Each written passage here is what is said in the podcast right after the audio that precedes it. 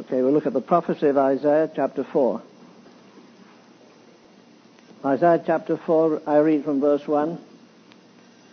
In that day shall seven women take hold of one man, saying, We will eat our own bread and wear our own apparel. Only let us be called by thy name, to take away our reproach.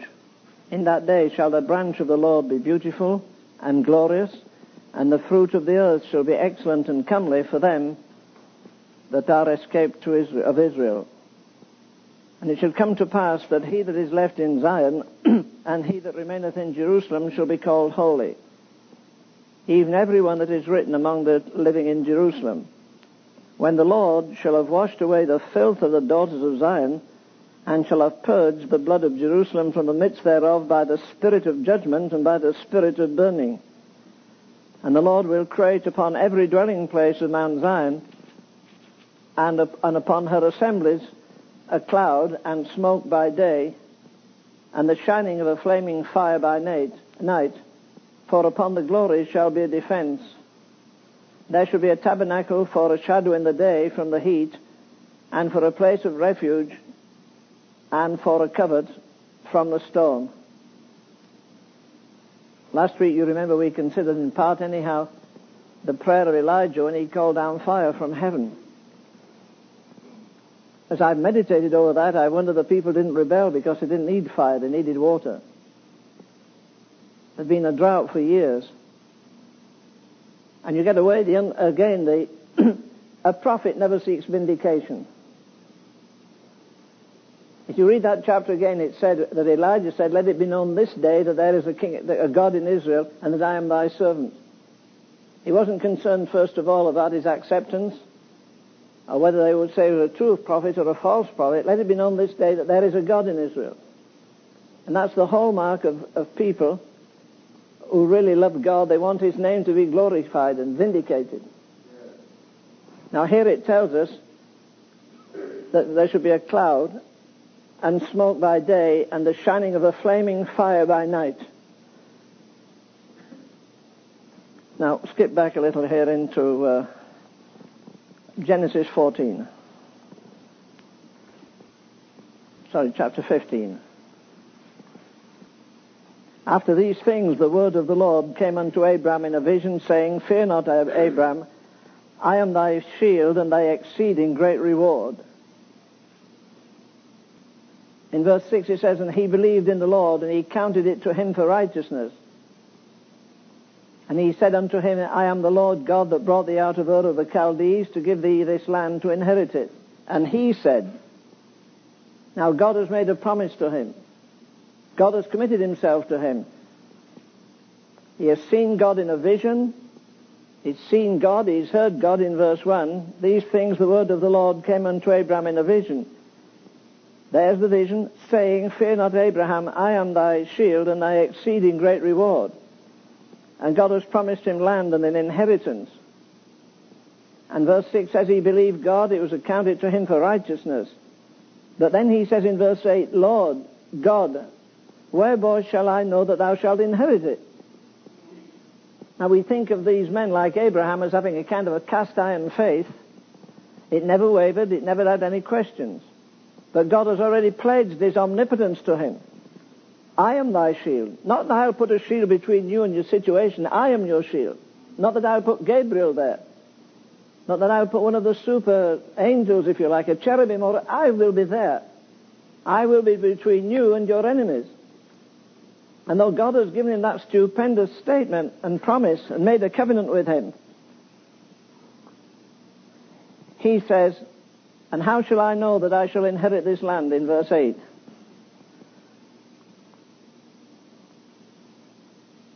Let's skip down to verse 12. The sun was going down, a deep sleep fell upon Abram, and lo, a horror of great darkness came upon him. And he said unto Abram, Know of a surety that thy seed shall be a stranger in a land that is not theirs, and shall serve them, and they shall be afflicted four hundred years. Come on. Do you love God enough to ask Him to lift the veil and let you see what's coming in your life a year from now? He's a chosen vessel unto God, and God says, you, your people are going to have for 400 years a horror of great darkness came upon him. Right after a stupendous revelation, he'd had a vision of God, and from that vision of God, he goes to horrible, indescribable darkness. There was a great book written years ago. I think I have a copy. I've never read it. And it's called uh, The Dark Night of the Soul. If I remember right, it was written by Mother Teresa. Well, I can get enough depression without reading that kind of thing. But those periods come. They have to come. Jesus went into the horror, of the darkness of Gethsemane. As I've said often enough, and people question it, Jesus did not die on the cross. That, he died in the garden. That's the result of him dying. A man isn't a martyr because he's burned at the stake. He'd already died to life a long while before that. This proves he's a martyr.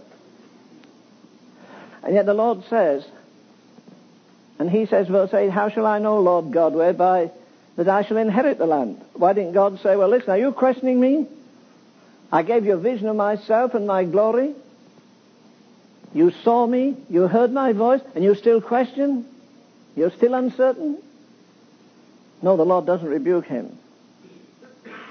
Verse 17 says, It came to pass that when the sun went down and it was dark, behold, a smoking furnace and a burning lamp that passed between those pieces. In the same day that Lord made a covenant with Abraham, saying unto thy seed, have I given this land from the river Euphrates unto the great river in Egypt.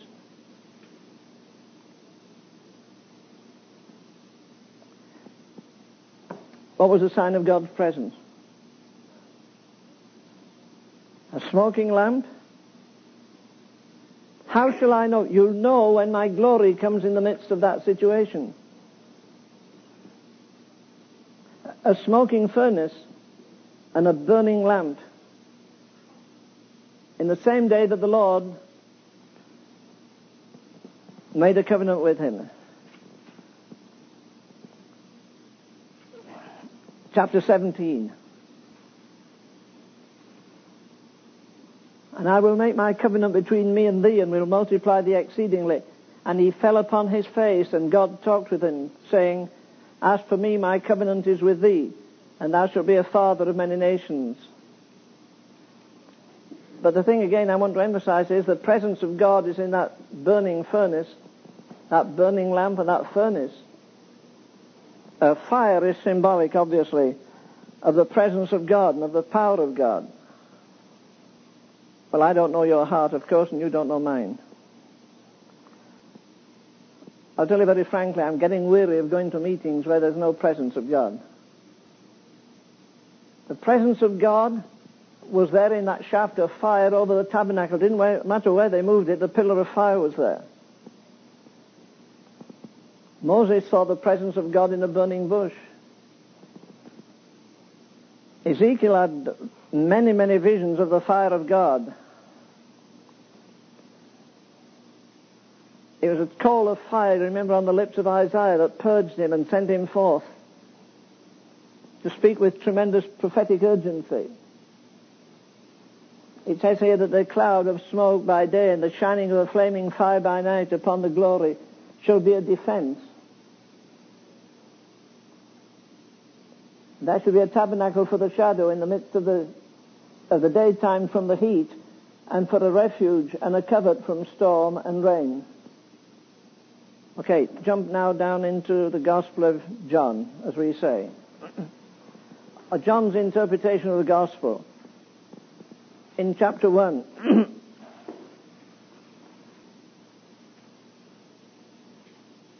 verse 29 says, The next day John seeth Jesus coming unto him, and saith, Behold the Lamb of God, which taketh away the sin of the world.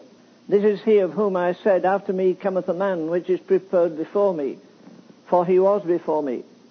And I knew him not, but that he should be made manifest to Israel. Therefore am I come baptizing with water. And John bare record, saying, I saw the Spirit descending from heaven like a dove, and it abode upon him. And I knew him not, but he that sent me to baptize with water, the same said unto me, Unto whom thou shalt see the Spirit descending and remaining on him. Remaining on him. We quote it so often, the Spirit came upon him, but the Spirit remained upon him. Well, if he needed the Spirit of God upon him every moment of his life, I'm sure I need that. If the pillar of fire had come over the, uh, over the tabernacle Monday, Wednesday, and Friday, the people would have been disturbed. There was a permanent evidence of the presence of the living God. Again, I don't know about you, but I'm aching for the day when I go into a sanctuary and we don't have to try and work the Spirit up and clap our hands and kick the furniture around. But the presence of God is so real that I'm almost breathless with His majesty and with His glory. That day will come.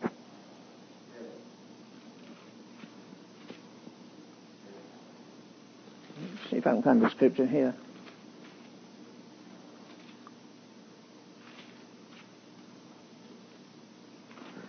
Well, it's eluded me for the moment, but anyhow.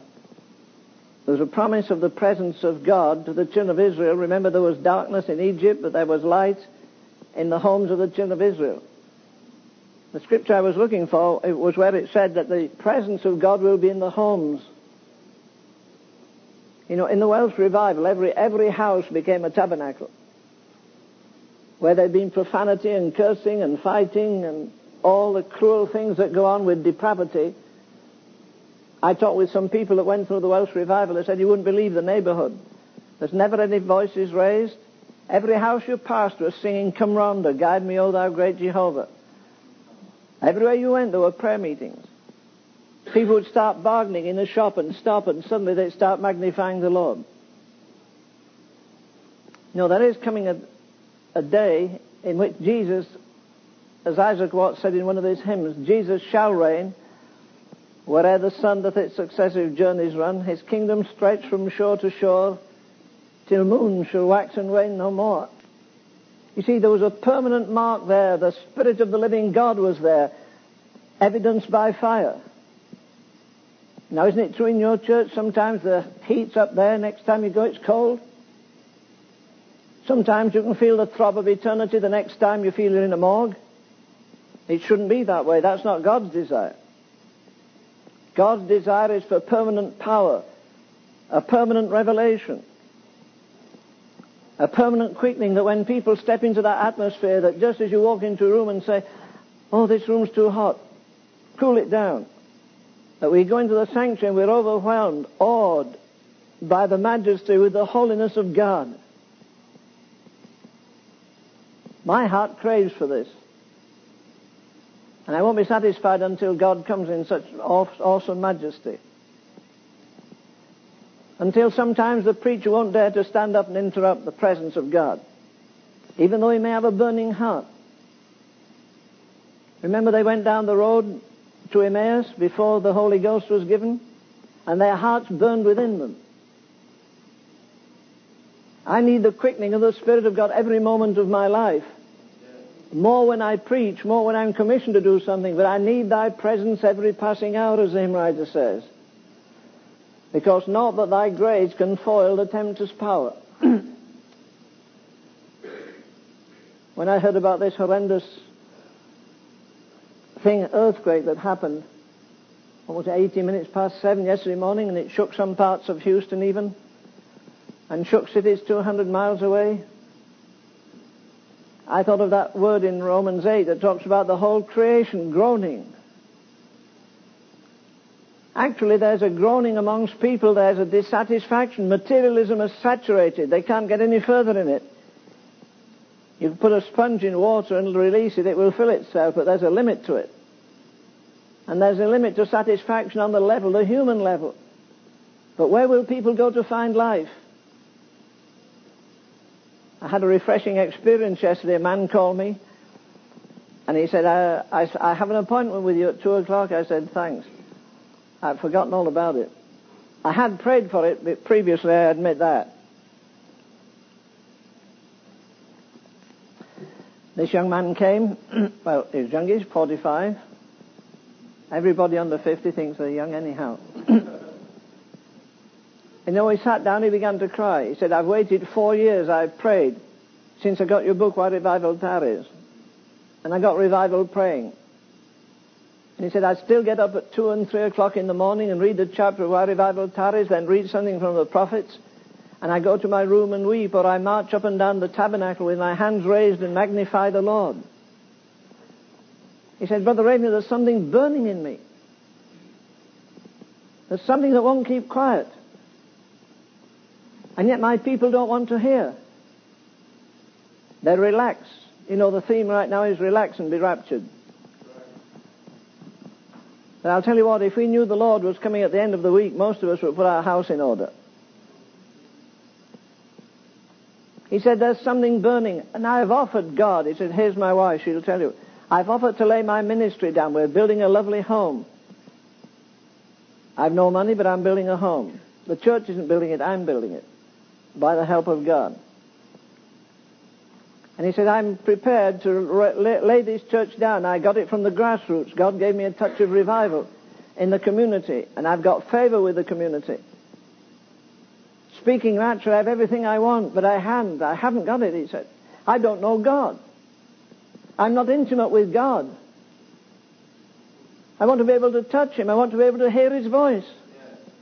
I'm not satisfied with a crowd. I'm not satisfied with my wages. I'm not satisfied to be accepted. He said, you know, a while ago, he said, I was going down the road. He said, I've made records. I have a good voice. I've traveled as a singer. And I was going down the road and I put your tape on the judgment seat. And he said, you said, well, what will you say at the judgment seat? Some of you will say, I made records. He said, that slew me. I pulled the car off the road and repented. And nothing wrong in making records. It's wrong when they become your idols. It's wrong again when they become your satisfaction. I said, well, again, you know, the, the key to the whole thing, according to Jesus, who is the greatest master of all, he said, blessed do you hunger and thirst. He said, well, I've got a perpetual hunger. I can't feed enough. Well, I said, you know, that we sing that hymn, Guide me, O thou great Jehovah. And we turn the last verse round, feed me till I want no more. I'd like to eat like that. So just one meal and not spend time eating the rest of my life, spend it in prayer and quietness. If you find a secret like that, let me know, Dale. Or Betty. Betty does the cooking, all right, sometimes. No, I can't be satisfied physically by one meal. And Jesus Christ is the bread of life and He's the satisfaction. It's a paradox. But everything in the Christian life is a paradox. If you're going to go up, you go down. He that exalteth himself shall be abased. He that humbleth himself shall be exalted. Save your life, you'll lose it. Lose your life, you'll save it. Now that's not logic by anybody's reasoning. It's totally paradoxical, but how true it is. John Wesley said, what I had I gave, and what I kept I lost. I discovered that early in life, he said, and determined to give away everything. I'd live at the absolute minimum, which he did. But you see, there's a permanence with the abiding spirit of godliness. But you see, the Spirit comes not to glorify me, to help me to preach, help me to sing, help me to do something, do exploits. The supreme work of the Holy Spirit is to make me more like Jesus Christ. By whatever means He does it. If the fire has to burn more fiercely, so be it. You know, it's easy to sing, Oh, to Jesus I surrender. It's doing it that matters, isn't it? Hmm? When God begins to strip, when He takes this away, when He takes that away, and He's not touching somebody else. Wasn't it somebody came to Jesus one day and said, Tell my brother to do this? Jesus says, What is that to thee? Follow thou me. God is making me. I told a young man yesterday, God isn't concerned about your ministry. My he stared at me. And his wife looked sideways as much saying, are you crazy? I said, no, he's not concerned about your church. He's not concerned about your ministry. He's concerned about making you a man of God. He is concerned with making you equal, commensurate with the situation that lies in front of us, or in front of us. No, I don't want the horror of great darkness. I'd rather not have it. But if going through that great darkness, going through that Gethsemane means death, and then death means resurrection, so what? Is there any alternative? There's a hymn that says it is the way the Master went. Should not the servant tread it still? And after all, he is the file leader. it's easy to say, I want the faith of Abraham. Do you want the trouble Abraham had? And the trials and the testing. But one thing I got out of that, you know, is this, when he said, well, how will I know you'll do it? He's seen God, he's heard God, and he still doubts God. how will I know? And God says, well, I'll let you know. When you divide that sacrifice, there'll be a burning fire a lamp of burning go right through. My presence is fire.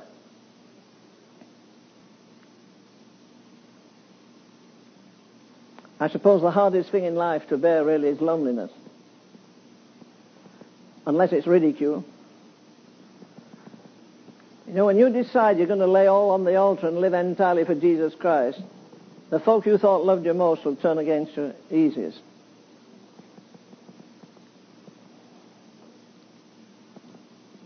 The Apostle Paul, I think the greatest man that ever lived after Jesus himself, he got together a group of men all full of the Holy Ghost, but his pace was so quick, his fastings were so long, his zeal was so strong, they wouldn't put up with him. They quit. All men forsook me. Nevertheless, the Lord stood by me. When he lost everything, he gained everything. We want to give a limited amount to God and expecting to pour his bounty, unlimited blessing for a minimum deposit. God says not so. I gave my all in my son. I expect your all to be given to me. It's a lonely way. It's a hard way. That young man looked at me and waited a minute. He said, "Do you mean to say that my ministry doesn't? I'm not saying your ministry doesn't count. I'm saying it's not number one thing in your life in the sight of God." Are there deficiencies in your life? Yes. I've moved up in my prayer life, but I've not got the groanings which cannot be uttered.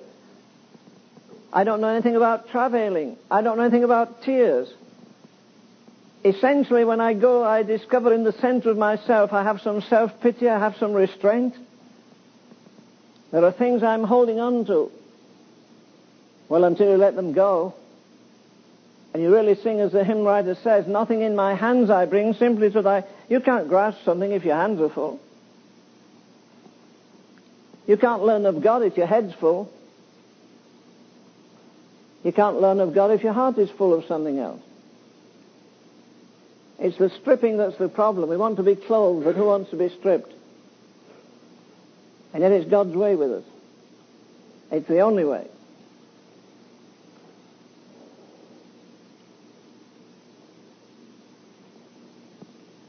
You wouldn't think the backside of the desert would be the place where God's going to reveal himself, but he did that to Moses. Again, in that defense we have, that marvelous defense of Stephen's, and he begins to tell the fathers and the elders of Israel there, our father God revealed himself to Abraham in Mesopotamia. That's like saying you're going just walking through Las Vegas in a nightclub and suddenly the Holy Ghost came.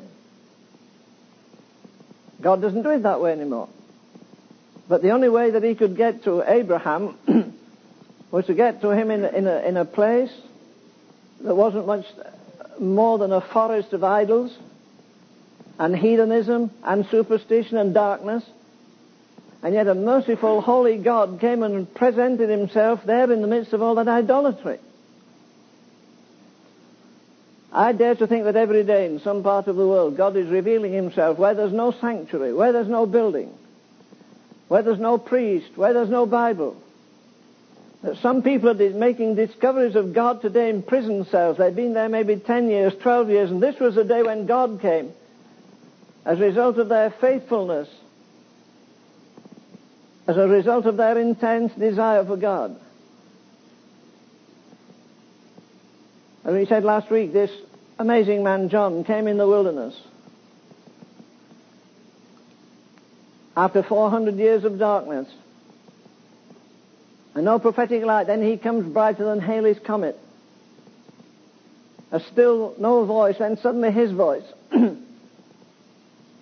he came with a message which is so badly needed in the day in which we live. You hear people saying, well, of course, the last word of, of Jesus was, was to the church, in which he said, go ye into all the world. That's not true. It's not the last word of Jesus. That was the last word of Jesus to the disciples. The last word of Jesus is given about six or seven times in Revelation. Repent, repent, repent, repent. That's the, that's the mission the word to the church. The church has halted somewhere between the upper room, Calvary, and the upper room. We're trying to capture the attention of the world with something we have instead of something he has. We've got to the bottom of the barrel. The different things we're doing in these days. A lady called me the other day. She said, in our town, the leading evangelical church in the town, so-called, they, they've had aerobic dancing for women. And now they've got women and men aerobic dancing. That'll be some sight. Anything to try and capture people, bring them in. But again, there's nothing more fascinating than fire. And there's nothing more fascinating than the fire of the Holy Ghost. Again, in the Welsh revival, when the Spirit came on those blaspheming miners, some of the roughest men in the world, they take their lunch in a little basket, or sometimes in a handkerchief, they call it their snap. When it came to lunchtime or snap time, they said instead of talking football and talking sport and talking all that, you'll hear all that in Bible colleges if you go. All they do is talk about the latest films, about the football teams, about the baseball scores. But when it came to the Welsh revival, the Spirit of God came. All over the coal mine, there were groups of men. They'd be singing, Cwm Rhondda, guide me, O thou great Joe. Then they'd quit and they'd start praying. And all over the mine, you could hear the surging of the voice, voices of men crying for revival. That revival did not stay in Wales. I think it was Seth Joshua that was one of the leading figures. And he and one or two other men had been anointed in that revival. And they asked for this very same thing. The Spirit of the Lord remained upon him. Stay upon us, stay upon us. It meant loneliness, it meant fasting, it meant weeping, it meant isolation. but they went from there to the Cyclops Hills in India and had revival there. Praying Hyde was a key figure there too. The fire was permanently there. From there they went to uh, China. And they had an amazing revival in China. And when the fires were lit all over the country, they said, we're going to Korea. And the Chinese people said, never, never. They're too phlegmatic. It's like trying to set water on fire. But they went and had the same fire. Because it was the same Holy Ghost. Because the hearts had the same need. There was no profit making. Nobody was trying to establish a denomination. They didn't even ask for offerings. They went and poured out their hearts in prayer and intercession. God is going to bring us back to that, I'm sure of that. You may think I'm overboard. That's all right. You stay on board.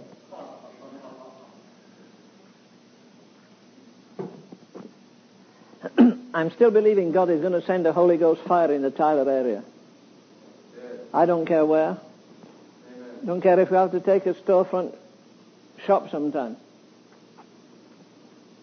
If he can't get in anywhere else, let's make a place where he can get in.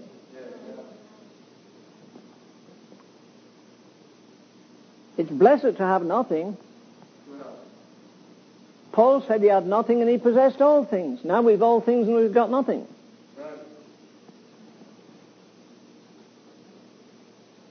When we've no self-esteem, when we've no goal except His glory, when we're not after some denominational label, when we're not seeking to outbid somebody else in Sunday school numbers.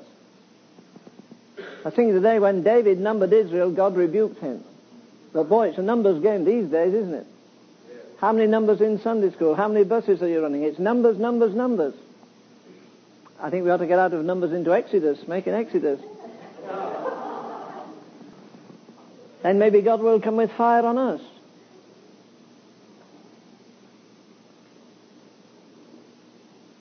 You've heard me say this often, and I'm going to say it here, and then we're going to pray.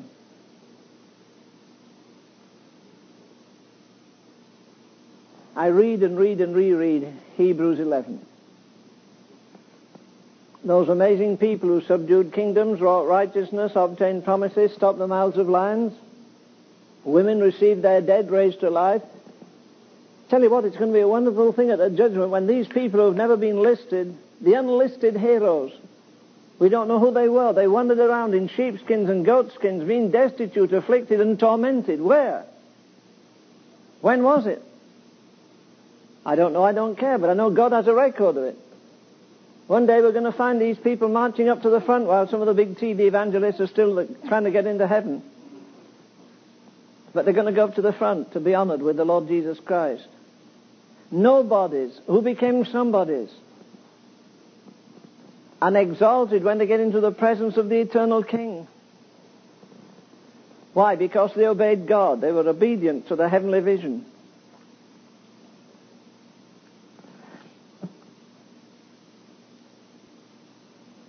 I was thinking of that hymn, a favorite of mine anyhow. I've got about 3,000 favorites.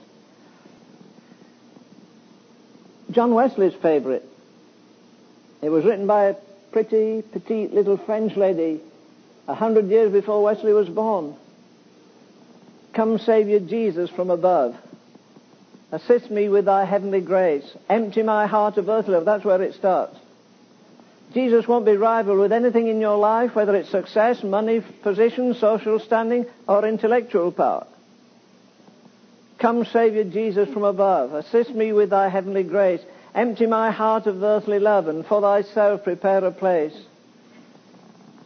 Nothing very dramatic about that. But then she says, Nothing on earth do I desire, but thy pure love within my breast. This only this will I require, and freely give up all the rest wealth, honor, pleasure, and what else this short, enduring world can give. Tempt as ye will, my soul rebels, for Christ alone resolved to live. Thee will I love, and thee alone, with pure delight and inward bliss, to know thou takest me for thine own, Oh, what an happiness is this! Henceforth may no profane delight divide my consecrated soul. Possess it thou hast the right, as the Lord and Master of, of it all. Now Wesley said that, not only said it, he did it. As an outstanding scholar in his day, laid his scholarship at the feet of Jesus. His pa- parents, i have read, were the most important people in England after the royal family. And he surrendered everything to become an outcast. One day he met a young man by the name of George Whitefield. And he said, Mr. Whitefield, you don't preach in the sanctuaries. You don't preach any longer in the cathedrals. He said, no, sir. Did Jesus preach in cathedrals? No. Well, Mr. Wesley, why don't you come with me into the streets? And in his diary, John Wesley says, I condescended today to become more vile. And I preach with no roof over my head. And I preached without stained glass windows. I preached with no bishops around me. I preached, but I preached again as a dying man to dying men, as later was said in the, well, had been said before that actually. But he said, from that moment there burned in me a fire, an irresistible fire, a burning, a life called from off the altar. It's an amazing thing that this brilliant scholar was taken to the coal miners in Bristol. They used to go ahead George Whitefield at five o'clock in the morning. You can get people listening for five dollars each at that time. Not two or three thousand. They'd worked in the coal mines all night. They came up and Whitefield was there with his holy anointing. The man who said every time I preached I saw the fires of hell waiting to consume my congregation. A lady saw him standing there. He was a portly man even when he was young. And his tears rolled down his face and bounced off his tummy onto the little woman standing there. And she said, Mr. Whitefield, three times I've heard you today, three times this day, and three times I've been wet with your tears. Why do you weep? Because said, you don't weep. My heart breaks for that heart of yours that won't break. The miners listened to him at five o'clock in the morning, and they said the tears made tracks through the dust. I've, I've been in a coal mine in Wales. And I've seen the coal miners there. And they have all the dust, they sweat, and then the dust, the black dust, of course, sticks to their faces. And the tears just stream down their faces, made tracks until they looked as though they'd been chalked with white. And George Whitefield, who was raised in a tavern, went to the ladies that wore their silks and satins in the beautiful castles and mansions of England. George, uh, George Whitefield did that. Wesley, who was born up there, God took him to the other extreme. And then each of those men confessed they were burning. Charles Wesley wrote a hymn in which he said, Refining fire, go through my heart, illuminate my soul, scatter thy life through every part, and sanctify the whole. My steadfast soul from falling free shall then no longer rove, while Christ is all the world to me, and all my heart is love. I forget who it was. There's another great hymn that says, See how great a flame aspires, kindling by a spark of grace. You know, on the day of Pentecost, the two most potent forces in nature were married. Wind and fire. Do you remember earlier this year one of the great fires out on the west coast that consumed I don't know how many hundreds or thousands and thousands of acres? We listened to the news at 10 o'clock at night. We think we've contained the fire. It's died down. Almost everywhere it's gone. Next morning it was blazing with flames 20, 30 feet high. Oh, the wind came in the night and caught hold of the sparks and fanned it into this blaze. The hymn writer says, See how great a flame aspires, kindled by one spark of grace. God doesn't raise up denominations, He raises up men. He didn't raise up Lutheranism again, He raised up Luther. He didn't raise the Wesleyan church which became the Methodist church, He raised up Wesley. He didn't raise up, raise up the Salvation Army, He raised up this marvelous young man, half Jew and half Gentile, William Booth. And he put a banner up I still, I think they still have the banner. I don't think they have what it stands for. And on the banner it said blood and fire. And they marched people through the streets singing, Thou Christ of burning, cleansing flame, send the fire. Thy blood-bought gift today we claim, send the fire. Look down and see this waiting host. Give us the promised Holy Ghost. We want another Pentecost. We need it. Do you think we dare pay the price for it? To make our weak hearts strong and brave, send the fire. To live a dying world to save, send the fire. O see us on thine altar lay our lives, our all this very day. To crown the offering now we pray, send the fire. And people left castles and mansions and wealth. Men who inherited industrial plants left because fire is attractive. They'd gone into the formalism of the Church of England, being frozen to death almost. And here comes William Booth with a tatterdemalion crowd of ragged people, poor people, no personality people, but people on fire. As I've said before, I don't think there was anybody equal to John Wesley in his day. They were not equal to him intellectually. They didn't need that. They were equal to him spiritually. They were equal to him with hunger for God. They were e- equal with him with, with longings for revival. And England at that time was as bad as she is now, or even worse. But God came in answer to intercessory prayer. And He'll come again in answer to intercessory prayer. We're not going to organize something for God to bless. He's looking people that have lost all confidence in themselves, confidence in their ability, confidence even in their message, confidence in their eloquence. They're right down to rock bottom and say, God Almighty, we're bankrupt unless you come. We have no power. Is, is, is America going to die?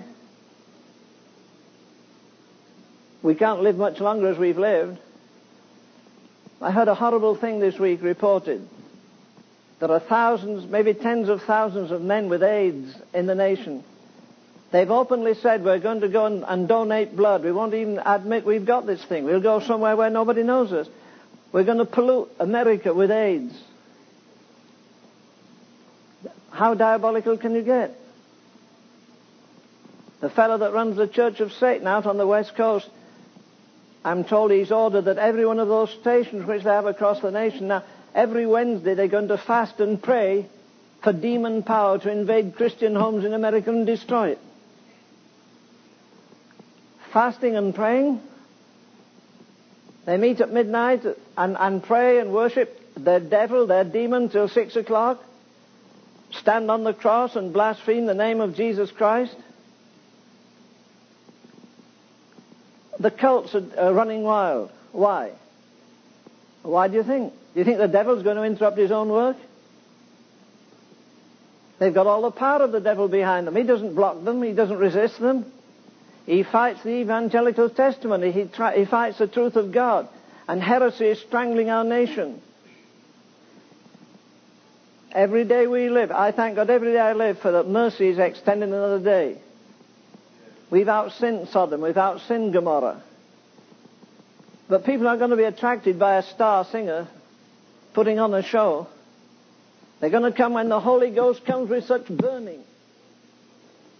Again, people did not, N-O-T, listen, people did not go to church to get saved in the New Testament. They went because they were saved.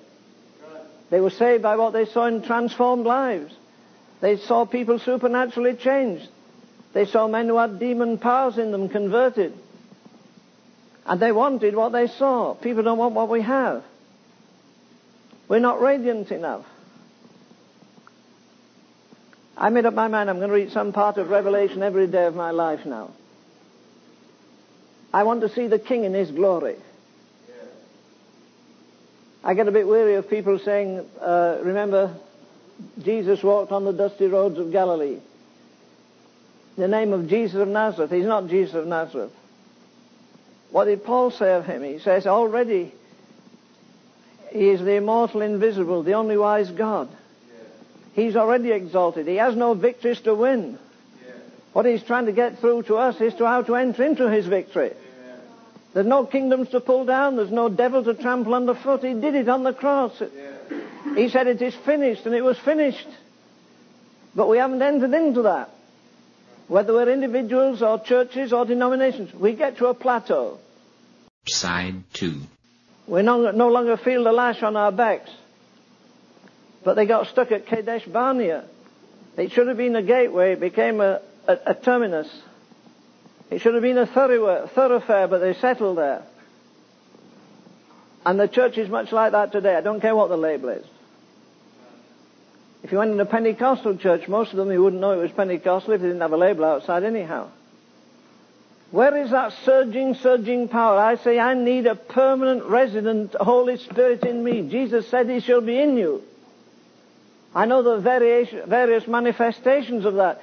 Sometimes I need to be touched with holy anger, and I do. I get blazing mad when I pray sometimes.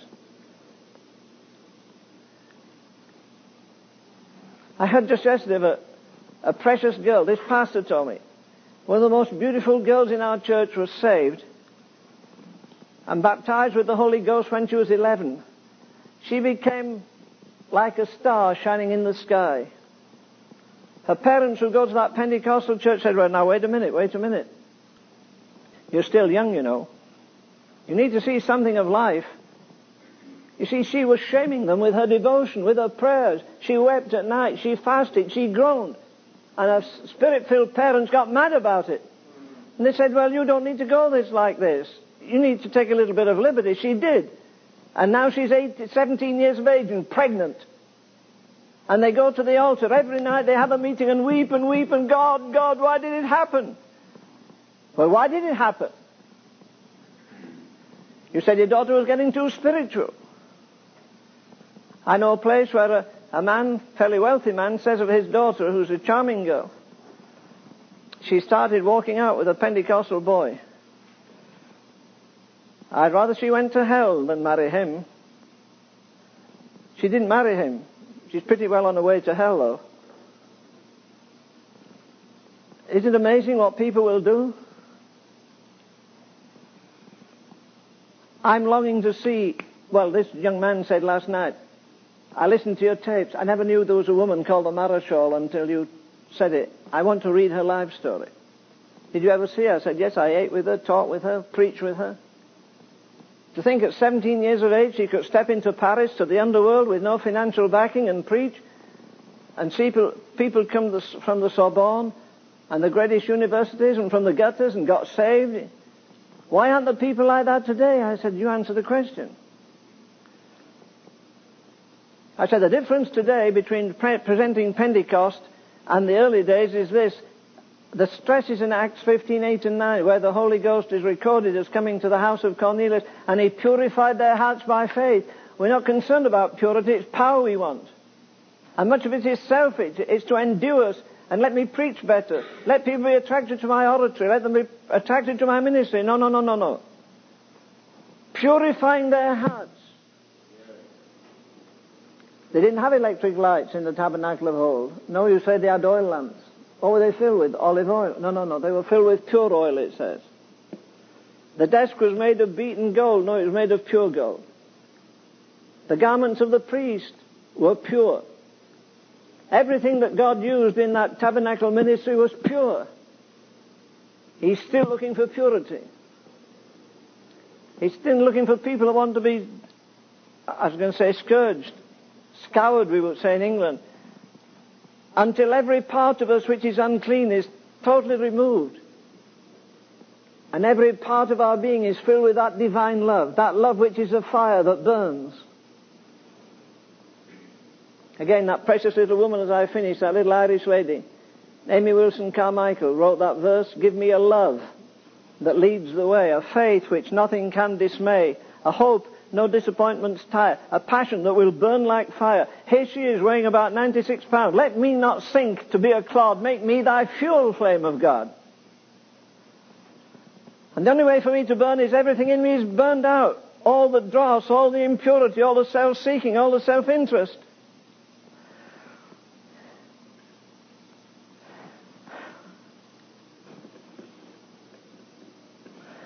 I can only testify for myself. I'm getting more hungry than ever to see God. To see something which is unquestionably sovereign power of God, holy power, that's pure of anything, purified of everything. I'm aching in my spirit. God is my witness. I do wish I could live without eating. I do wish I could live without sleeping. If the temperature doesn't rise in the church any more than we have it now, America's going to go to hell in less than 10 years. We can't get more disease. We can't get more venereal disease. We can't have more babies put down the John. We can't have more rebellion against God. He won't put up with it. His spirit will not strive with men forever. He won't strive with individuals forever. He doesn't strive with nations forever. And I believe we're tempting the Lord. Nobody has more mutilated and merchandised the gospel than America. Look what we do Sunday mornings, begging, screaming for money.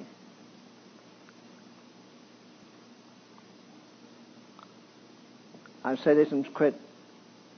I said for so long, for years, that because of the mounting iniquity in the nation, the church is going to suffer for the sin of America. I don't believe that anymore.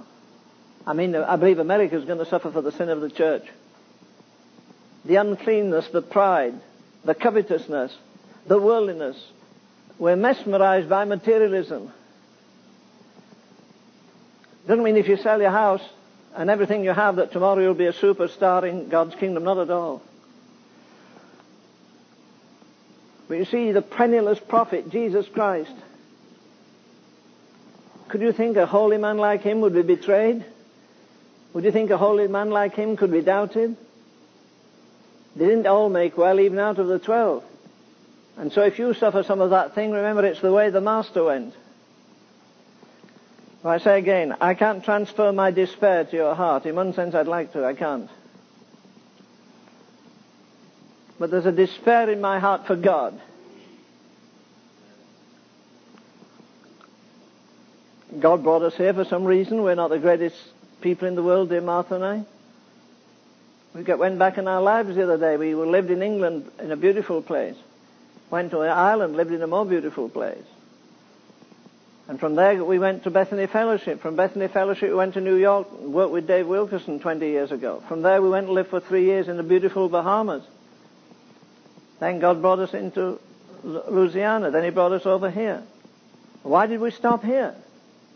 Tyler isn't the most beautiful place on earth, I don't think. It's a lovely place. I dare to believe God has a reason for me being here. I believe He has a reason for you being here. And he says to Israel, you remember upon me, he said to Jerusalem, O Jerusalem, thou that killest the prophet, if you knew the day of your visitation, Isn't it amazing? They were celebrating the Passover in the temple and crucifying God's Passover in the very same day and didn't even know. If you knew the day of your visitation, the walls are going to come tumbling down before long. Again, while you and I sit here in our ease, there are people under debris there, trying to keep away the dust so they won't choke on it. Buried under buildings, in agony. All they know is despair and darkness. Death to them. There's no risen, exalted Christ. There's no eternity of glory. They've been deceived and lied about, and there they are. And when our economy comes tumbling down and other things, there's going to be despair over the nation. And the only people that will lift their heads up will be the Christians. And we better be pretty well sold out to God by that time. There's fire. The mark of residency of the Holy Spirit again was the pillar of fire. It was fired on the lips of, Eli- of, of uh, Isaiah. Elijah said, let there be rain. No, no, no. If it rained, the people of Baal would say it, rained because we cut our breasts and beat our heads and screamed to God. But he made it most difficult. Though they wanted rain, he said, send fire. That's a symbol of God. The God that answereth by fire, let him be God. I believe the world is still waiting to see that holy fire manifested in his people. That there'll be something burning that you can't explain and I can't explain in our hearts. It's going to come. There are so many people praying for Tyler. We meet them in different places that tell us we're praying for Tyler. That's great.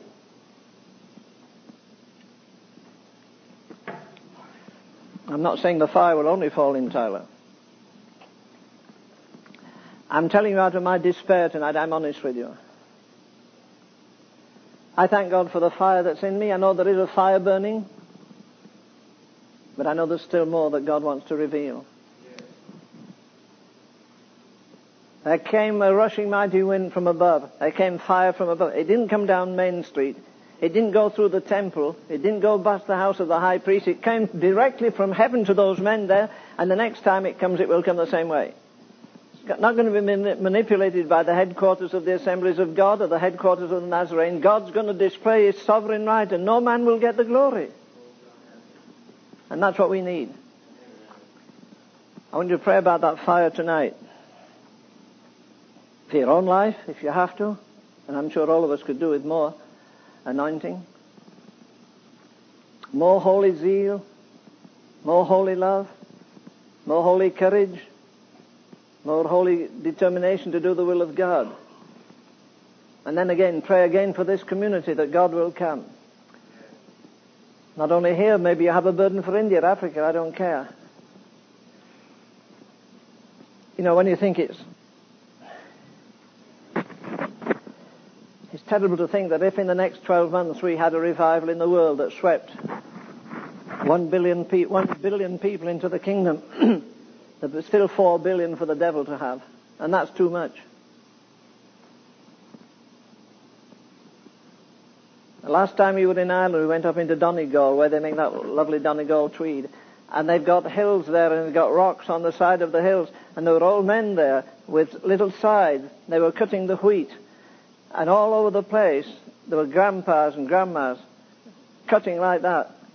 I come over here and I see these great combines doing more in one hour than those people were doing a whole year. I see that as evangelism and revival. Evangelism is doing little bits. Revival is when God comes with a great outpouring of His Spirit and disturbs the sleep of death. And people know that it's God, it's not man, it's not evangelism, it's not a star personality. Young men are going to see visions, and old men dream dreams. And on God's servants and handmaids, not His bishops, not superstars, not bishops, not presidents, on my servants and handmaids, that's where He began.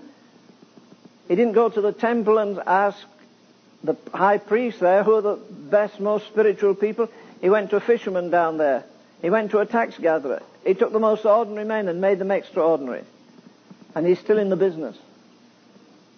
And if you're a candidate for it, cry out to him tonight.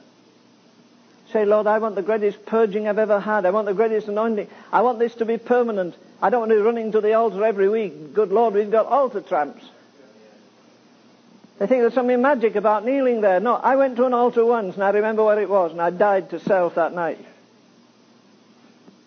I knew my problem was pride. It was ambition. It was jealousy. I remember going to that altar and crying and saying, God. The man that came to deal with me said, what do you want? I said, I want God to do Romans 6, 7. You mean Romans 6, 6? No, I don't. Well, Romans 6, 6. Knowing this, that our old man is crucified with him, that the body of sin might be destroyed, that henceforth we should... I don't, that's not what I'm asking for. What do you want? Next verse. What's the next verse? He that is dead is freed from sin. I want to die tonight. I want to enter a death where there'll never be any renewal. I'm not saying there's no trial after it, no difficulty after it. I'm saying there's a place where permanently God can cut us off from all vain ambition, cut us off from all worldliness, worldly interests, worldly sports, worldly achievements. Everything is cut off. And we're completely lost in Him. As a lovely chorus says that we never sing, but maybe we'll learn it. Sweet will of God, still fold me closer till I am wholly lost in thee. Sweet will of God, still fold me close till I'm wholly this. I have no eyes for anything else. I have no interest in anything else. You tempt me, I'm not interested. Tempt a dead miser with money and he'll not reach for it. Tempt a man who really dies out to Jesus Christ and after this, it won't be easy coasting. The devil will be after him for sure but he'll have supreme victory because he has the total indwelling of the Spirit of the living God. And these are the men God's looking for. These are the women God's looking for. We'll go to prayer. And again, as I always say, you feel free to go any time you want to go. I'm sure we'll pray at least another hour.